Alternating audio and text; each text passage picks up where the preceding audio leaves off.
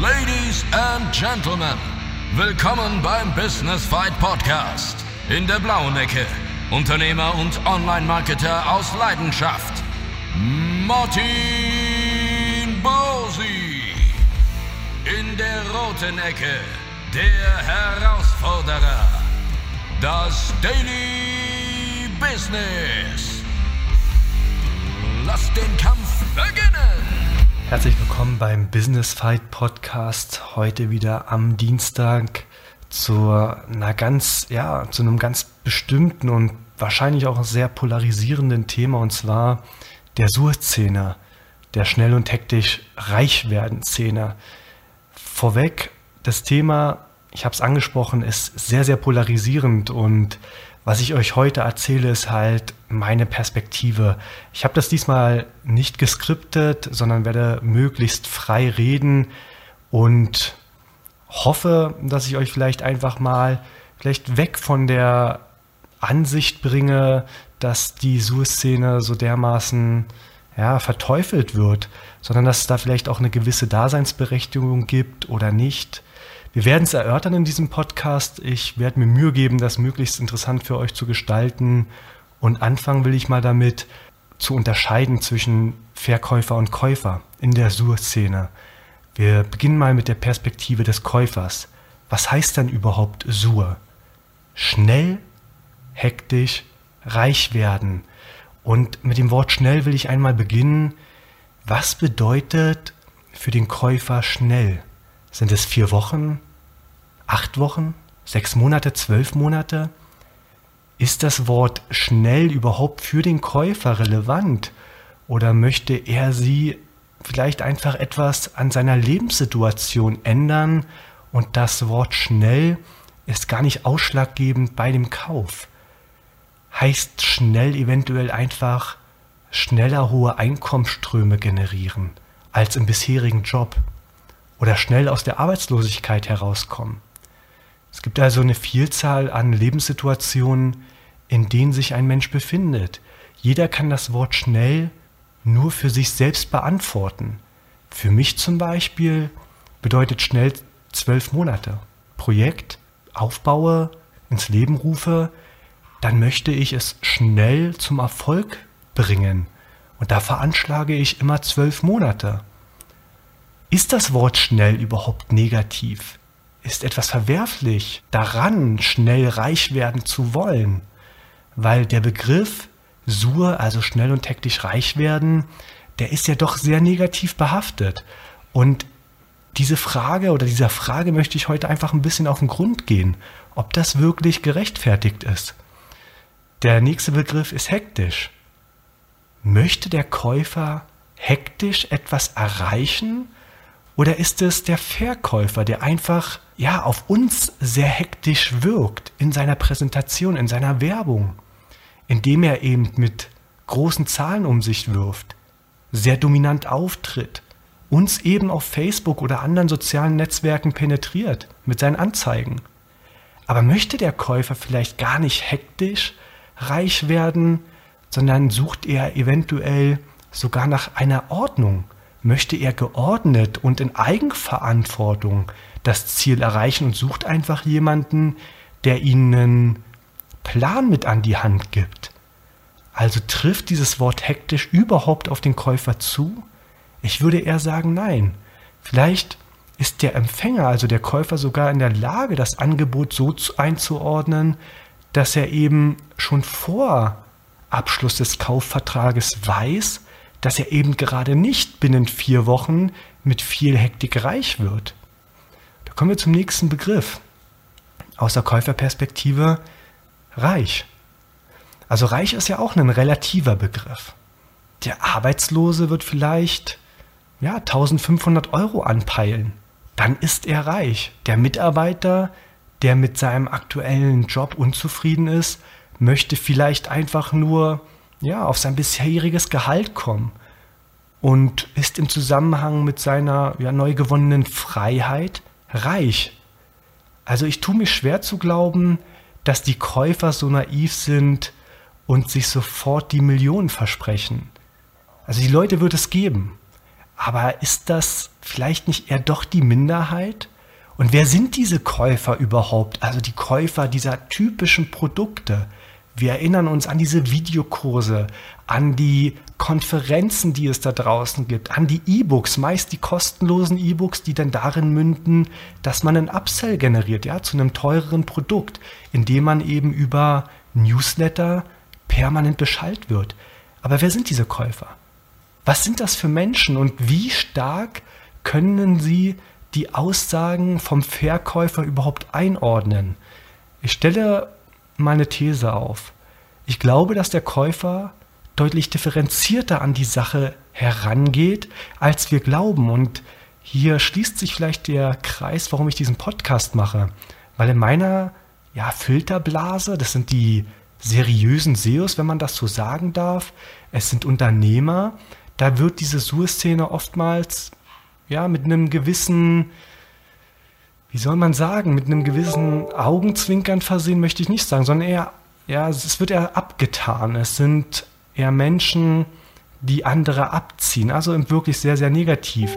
Und die Frage ist eben immer, ob wir die Käufer davor schützen müssen, vor solchen Leuten, oder ob die Käufer generell selbst in der Lage sind, solche ja, Dinge selbst einzuordnen. Und ich glaube, die Menschen können das. Warum? Weil wir werden doch so erzogen, dass wir in einer Gesellschaft leben, wo wir eigentlich ohne Fleiß nicht weit kommen. Ich meine, ich erinnere mich jetzt zum Beispiel an meine Nichte. Ich habe am Sonntag mit ihr ungefähr zwei, drei Stunden Mathe gemacht, ja, über WhatsApp, weil wir eine geografische Distanz haben. Und da habe ich mit ihr Mathe gelernt. Und auch ich sage zu ihr, Alexandra heißt sie, Alexandra, du musst halt sehr, sehr viel lernen und immer, ja, am Start sein möchte ich nicht sein, sagen, aber man muss eben doch viel machen, damit einem später zumindest mal die Türen offen stehen. Ja, dass ob sie dann durch eine Tür geht oder durch welche Tür sie geht, ist ihr, ihre Entscheidung. Aber sie muss zumindest die Möglichkeit haben, durchzugehen. Und deshalb muss sie in der Schule aufpassen. Also es ist schon rein von der Erziehung her eigentlich jedem klar, dass einem im Leben nichts geschenkt wird. Wird sie dann glauben oder später glauben, dass das Konsumieren eines Videokurses ihr 4000 Euro pro Woche einbringt? Würde sie oder wurde sie auf eine solche Möglichkeit konditioniert? Eigentlich nicht. Haben die Kunden diese schnell reichwerden Haltung überhaupt? Und genau das stelle ich so ein bisschen in Frage. Ja, mich begleitet die Sur-Szene jetzt mittlerweile ja, seit zehn Jahren. Ich war auf verschiedenen Events, habe mir regelmäßig die YouTube-Videos diverser Branchengrößen angeschaut und habe mir diverse Bücher kostenlos und gegen Entgelt geholt. Ich habe mich aber nie abgezogen gefühlt. Natürlich, und das möchte ich nicht in Abrede stellen, wirkt es auf mich sehr befremdlich, wenn auf der Bühne von der Mehrheit der Speaker immer dieselben Motivationssprüche ins Publikum gedrückt werden. Natürlich ist mir bewusst, dass es Menschen da draußen gibt, die nach solchen Events meinen, sie sind die Größten und im Hemd und Anzug einen Erfolg nach außen zeigen möchten, den sie in Wahrheit nicht haben. Menschen, die nur quatschen und am Ende eigentlich nie wirklich was umsetzen. Nur ist das ein Sur-Phänomen? Zielt Sur diese Leute an? Oder sind es einfach nur Menschen, die ja, auf einer SEO-Veranstaltung den Dicken markieren würden und nach zwei Minuten erkennst du eben auch dort, dass dieser oder dass diese Person einfach nur labert. Also ich mag solche Leute einfach generell nicht. Die treffe ich aber in jeder Branche und sogar in meinem unmittelbaren Umfeld. Das ist für mich kein Surphänomen, sondern das ist eben einfach ein Schlag Mensch, mit dem ich nicht so gut kann. Wenn ich mir jetzt überlege, Unsere Agentur wurde am 14.06.2019, also Impuls Q, wirklich von Null gegründet. Also wir hatten eigentlich gar nichts, ja. Und heute betreiben wir drei Dating-Seiten, bip.de, keinbetrug.de, multimedia.de, vermarkten 36.000 Webseiten in Bezug aufs Link-Building aus 39 Ländern, sind als Speaker und Sponsor auf diversen Messen unterwegs. Ich habe jetzt 41 Podcast-Folgen aufgenommen. Wir gehen in, ja, in ein bis zwei Monaten mit unserem Link-Building-Tool online und positionieren uns gerade im Sportmarketing und parallel bauen wir gerade sechs weitere Webseiten auf, die für den, ja, für den Verkauf bestimmt sind. Also sie werden nur gegründet oder aufgebaut, um sie dann später eben auch zu verkaufen. Und das alles parallel zum Tagesgeschäft. Also klar kann ich aus der Erfahrung zwischen Blendern und Machern unterscheiden.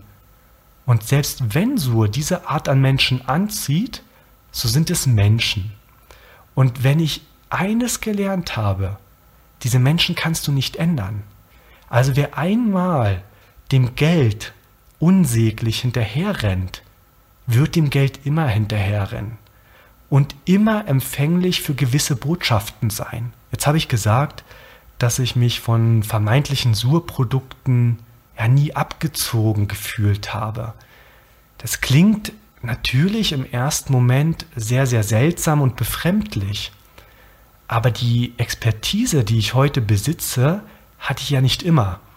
Auch ich habe ja klein angefangen und bin mit Sicherheit noch immer ein kleines Licht ja, in der SEO- und Unternehmerszene. Die Reise wird also nie enden. Wenn ich ans letzte Summit der Sur-Szene denke, ja, welches ja auf Facebook live gestreamt wurde, dann empfinde ich das ja als in Ordnung. Ich habe es mir angeschaut und ja, es wirkte schon seltsam, wenn so ein KLS da wirklich in Ermangelung eines Mikros fast schon rumschreit und den Motivator mimt. Aber inhaltlich war es ja eigentlich nicht falsch, was er gesagt hat. Über die Art und Weise kann man sich natürlich streiten. Nur bevor ich mich jetzt über die Sur-Szene aufrege, sollte man vielleicht in der eigenen Bubble mal schauen. Die Vorträge der SEOs und Online-Marketer sind nämlich auch nicht immer fachlich korrekt. Und die Vortragsweise ist oftmals extrem schlecht.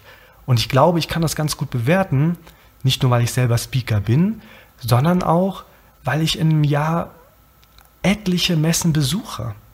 Ja, ich behaupte sogar, die Sur-Szene ist uns da in weiten Teilen sogar voraus. Noch einige Worte zum vermittelten Inhalt der Surgrößen. Sind die Dinge meist oberflächlich? Ja. Sind es Dinge, die man ja locker selbst sich ergoogeln kann? Oftmals ja. Nur, es gibt ja auch hier so eine Art Customer Journey. Also jemand, der noch nie etwas mit Online-Marketing am Hut hatte und sich informieren möchte, wird solche Angebote wahrnehmen. Und die werden ihm auch helfen, weil sie ein Grundverständnis herstellen. Mit steigender Erfahrung werden die SUR-Angebote uninteressanter, das ist klar, weil man es einfach kennt und ab da geht man eben einfach tiefer in die Materie rein. Und da stehen dann eben Viseus zum Beispiel parat. Ich habe hier ein gutes Beispiel. In Reutling halte ich ja regelmäßig vor Unternehmern Vorträge zum Thema SEO, Online-Marketing und das Publikum, was dort auf den Stühlen sitzt oder die Audience, die hat meist überhaupt keine Ahnung. Ja? Und so hatte ich den ersten Vortrag, ich weiß nicht ganz genau, wie ich ihn genannt habe, aber es ging halt schon sehr tief ins SEO-Thema rein.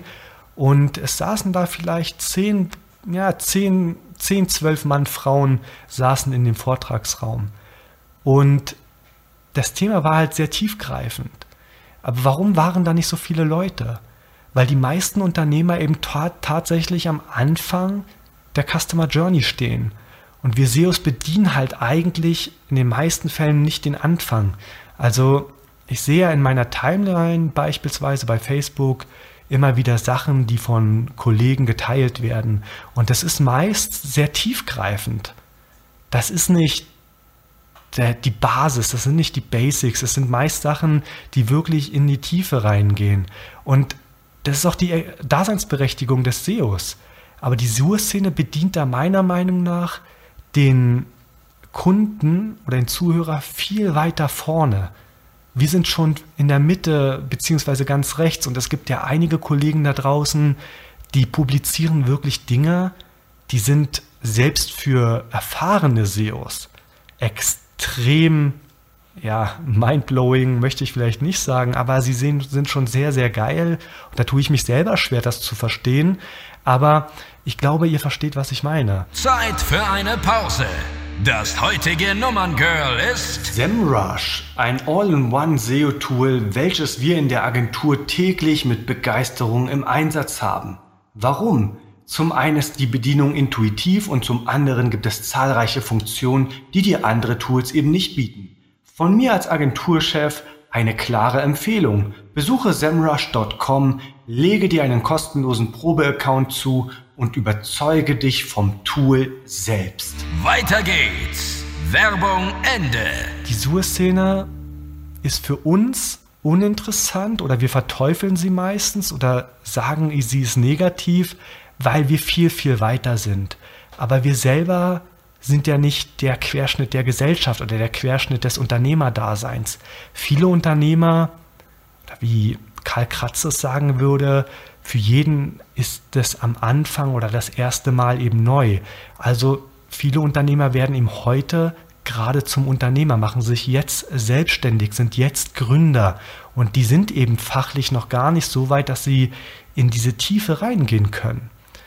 Und nun stellt sich mir natürlich die Frage, ja, warum verkaufen die Sur-Leute dieses vermeintliche Basiswissen in teuren Kursen und in Masterclasses?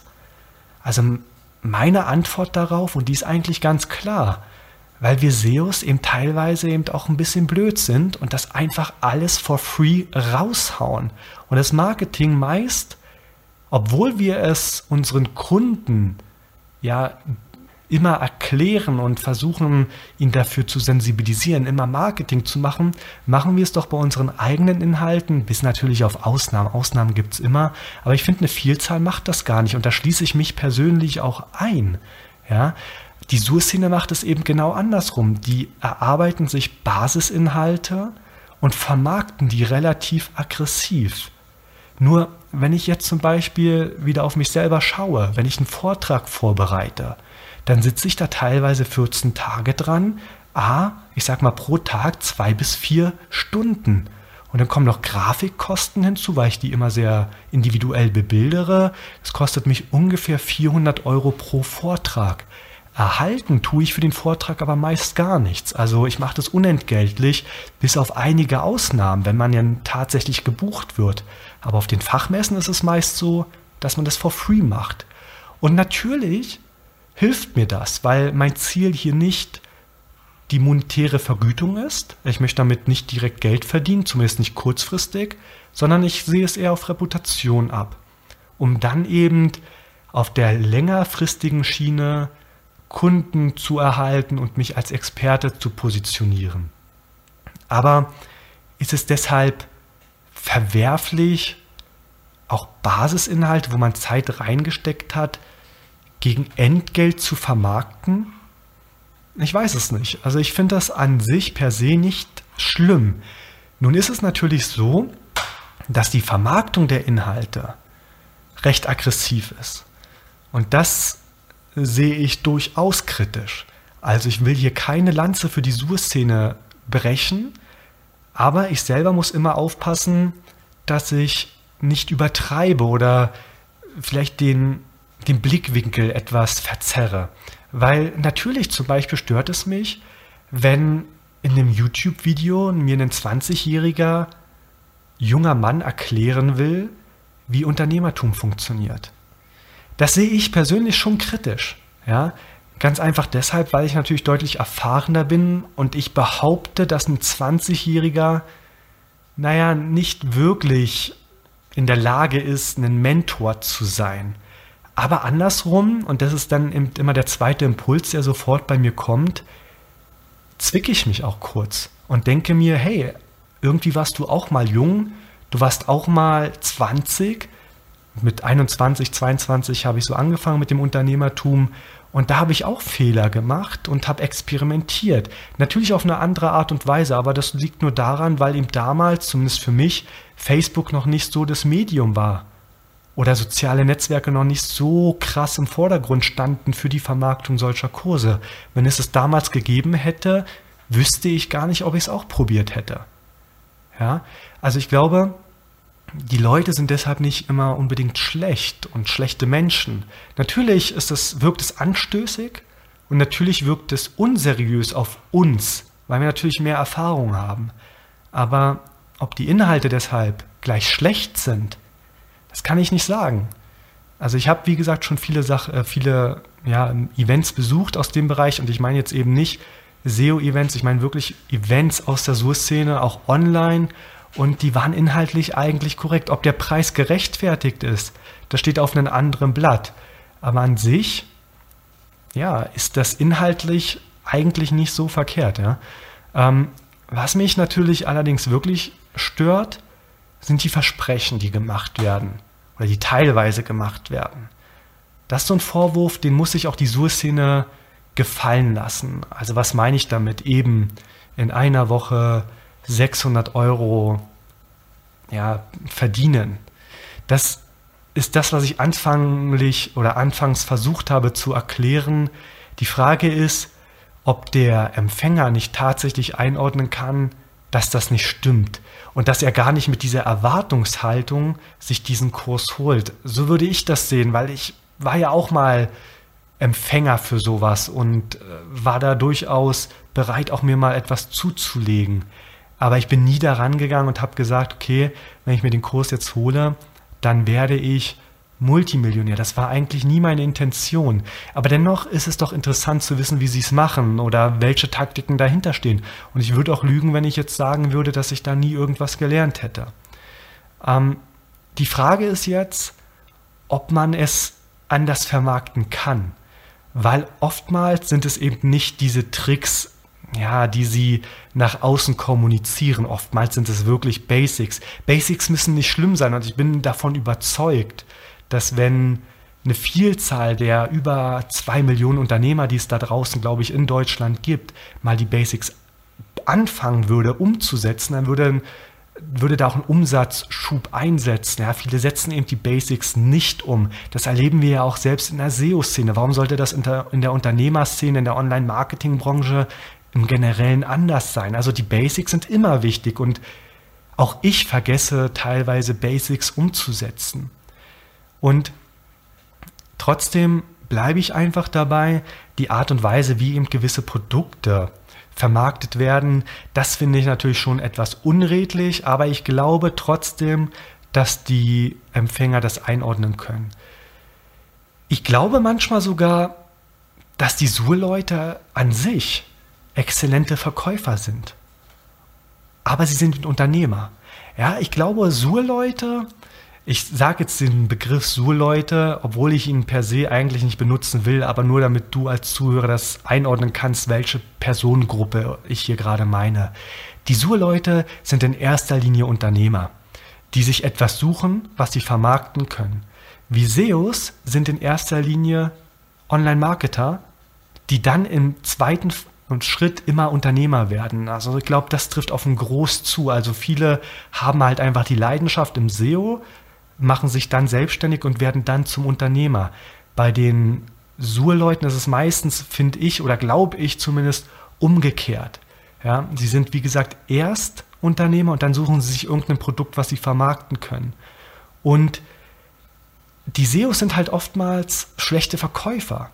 Sie verfügen aber über eine höhere Fachexpertise. Und bei, der Sur, bei den Sur-Leuten ist es eben so, sie sind, naja, gute Unternehmer möchte ich nicht sagen, aber sie sind zumindest gute Verkäufer mit einer schlechteren Fachexpertise. Soll also heißen, im Grunde müssten wir SEOs einfach vielleicht das ganze Wissen tatsächlich nicht einfach immer so raushauen. Vielleicht sollten wir mal die eigenen Vermarktungen überdenken und damit meine ich jetzt nicht reißerig zu sein, aber generell mal vielleicht ein bisschen bessere Landingpages für eigene Produkte zu bauen, vielleicht auch mal eine Paywall. Das sind jetzt nur Sachen, die mir per se einfallen oder ad hoc einfallen. Es gibt natürlich charmantere Lösungen, Content zu vermarkten oder einen Funnel aufzubauen. Ja, das sind Taktiken aus der Sur-Szene, die haben sich dem als erstes bedient, würde ich jetzt behaupten. Aber warum sollen wir daraus nicht lernen, als anstatt immer auf diese Szene zu schimpfen? Ich glaube, dass wir nicht gegeneinander arbeiten müssen. Ich glaube nicht mal, dass wir im selben Umfeld agieren, weil hier kommt wieder die Customer Journey. Die Unternehmer, die Leute, die Online-Marketing machen wollen, werden wahrscheinlich als erstes mit diesen Personen aus der Sur-Szene in Kontakt kommen. Dann werden sie sich so ein Grundverständnis aneignen, werden dann selbst feststellen, dass das nicht alles ist, dass das damit nicht wirklich umsetzbar ist oder dass diese finanziellen Ziele nicht erreicht werden können. Und dann gehen sie tiefer in die Szene rein und dann sind wir SEOs eben dort. Auch glaube ich, dass eben ein großer Konzern, beziehungsweise das glaube ich nicht, das würde ich einfach unterschreiben, der ist natürlich auch nicht Zielgruppe der Sur-Szene. Das sind dann doch wahrscheinlich eher die Fachleute, ja, so wie wir es sind. Also, ich möchte vielleicht dich jetzt nach 25 Minuten einfach dafür mal sensibilisieren, ob es vielleicht nicht besser wäre, sich mal ernsthaft mit dieser anderen Welt auseinanderzusetzen und nicht immer das abzutun und so zu tun, als ob wir die Weisheit mit Löffeln gefressen hätten und, und, und. Ich glaube, beide Szenen haben ihre Daseinsberechtigung. Oft über die Art und Weise kann man wirklich streiten. Also gerade bei der Sur-Szene, ich unterschreibe das auch nicht alles dort. Und ich möchte jetzt nochmal ganz klar sagen, nicht, dass jetzt hier irgendwie ein kleiner Shitstorm über mich hereinbricht die Sur-Szene ist eine Szene, der ich niemals angehören möchte. Ja? Ich möchte mit diesen Leuten nicht mich permanent umgeben. Wie gesagt, ich war auf vielen Events und die Leute sind halt zum großen Teil auch das Publikum, sind einfach Leute, die sich sehr gerne selbst zuhören beim Reden, die es geil finden, immer nur permanent über Dinge zu reden, aber in, ja, in Zügen oder in großen Teilen sehr, sehr wenig selbst umsetzt. Ja, also ich möchte mich da gar nicht verorten, aber ich möchte mich als Unternehmer auch nicht versteifen auf meine eigene Branche, weil ich weiß, dass allein in meiner Filterblase, da gibt es genug Sachen, die wir schon selbst nicht in den Griff bekommen. Ich finde es immer ein bisschen schwierig, dass wir so mit dem Finger auf andere zeigen, aber in der eigenen Szene, und ich bin jetzt zehn Jahre in der Szene, ich könnte euch jetzt Geschichte, Geschichten erzählen. Ich habe auch selbst Geschichten geschrieben, die nicht einwandfrei sind. Ja? Ich habe von Leuten gehört, da sind Sachen abgelaufen, das ist alles nicht in Ordnung. Ich glaube, man muss nicht immer mit dem Finger auf andere zeigen. Kritik ist immer in Ordnung, aber eben immer auf einer sachlichen Ebene, aber miteinander kommunizieren und miteinander reden. Das, glaube ich, hilft einfach beiden Seiten viel, viel mehr, weil am Ende glaube ich auch, dass die Sur-Szene, wenn wir uns ordentlich mit ihr auseinandersetzen, uns auch einen Ticken ernster nimmt und dann versucht vielleicht sogar zu sagen, okay, hey, das sind wirklich Basisinhalte, vielleicht sollten wir die for free rausgeben, vielleicht sollten wir es nicht übertreiben mit dem Newsletter-Spam, vielleicht sollten wir unsere Werbeflächen nicht ganz so reißerig betexten, formulieren oder grafisch darstellen. Vielleicht sollten wir da auch einen Gang zurückschalten, weil ich glaube, jede Form der Kommunikation bewirkt immer, dass beide Seiten sich irgendwie ein Stückchen näher kommen und ein bisschen mehr Verständnis füreinander aufbringen. Ja, das war die heutige Podcast-Folge. Heute mal ein bisschen ungeskriptet, ein bisschen ruhiger, ein sehr, sehr polarisierendes Thema und ich hoffe, ihr seht es mir nach, dass ich heute einfach mal eine andere Perspektive gezeigt habe und ich würde mich freuen, wenn wir sachlich, natürlich wie immer, in den Facebook-Kommentaren ja miteinander sprechen. Der heutige Kampf gegen die Herausforderung im Daily Business ist zu Ende, aber die Schlacht geht weiter.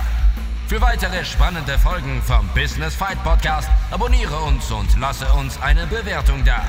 Business Fight. Mein Kampf gegen die täglichen Herausforderungen des Unternehmertums.